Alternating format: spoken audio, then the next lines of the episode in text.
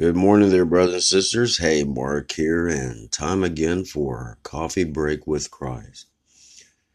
Some of you may be wondering what Alabama Judge Roy Moore had been doing since he was removed from the bench in 2003 for refusing to remove the Ten Commandments from his courtroom wall.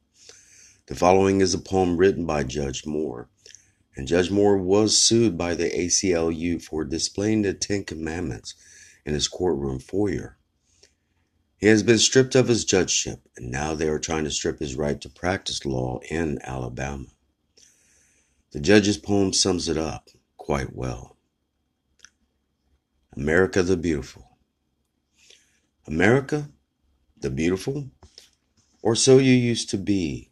Land of the pilgrim's pride, I'm glad they'll never see. Babies piled in dumpsters, abortion on demand. Oh, sweet land of liberty, your house is on the sand. Our children wander aimlessly, poisoned by cocaine, choosing to indulge their lusts when God has said, abstain. From sea to shiny sea, our nation turns away from the teaching of God's love and a need to always pray. We've kept God in our temples. How callous we have grown. When earth is but his footstool and heaven is his throne. We voted in a government that's rotting at the core, appointing godless judges who throw reason out the door.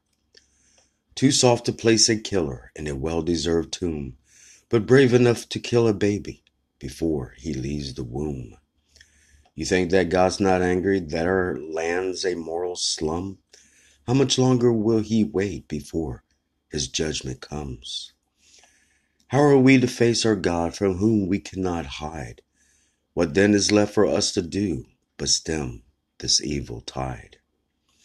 If we who are his children will humbly turn and pray, seek his holy face, and mend our evil way, then God will hear from heaven and forgive us of our sins. He'll heal our sickly land and those who live within. But America the beautiful, if you don't, then you will see a sad but holy God withdraw his hand from thee.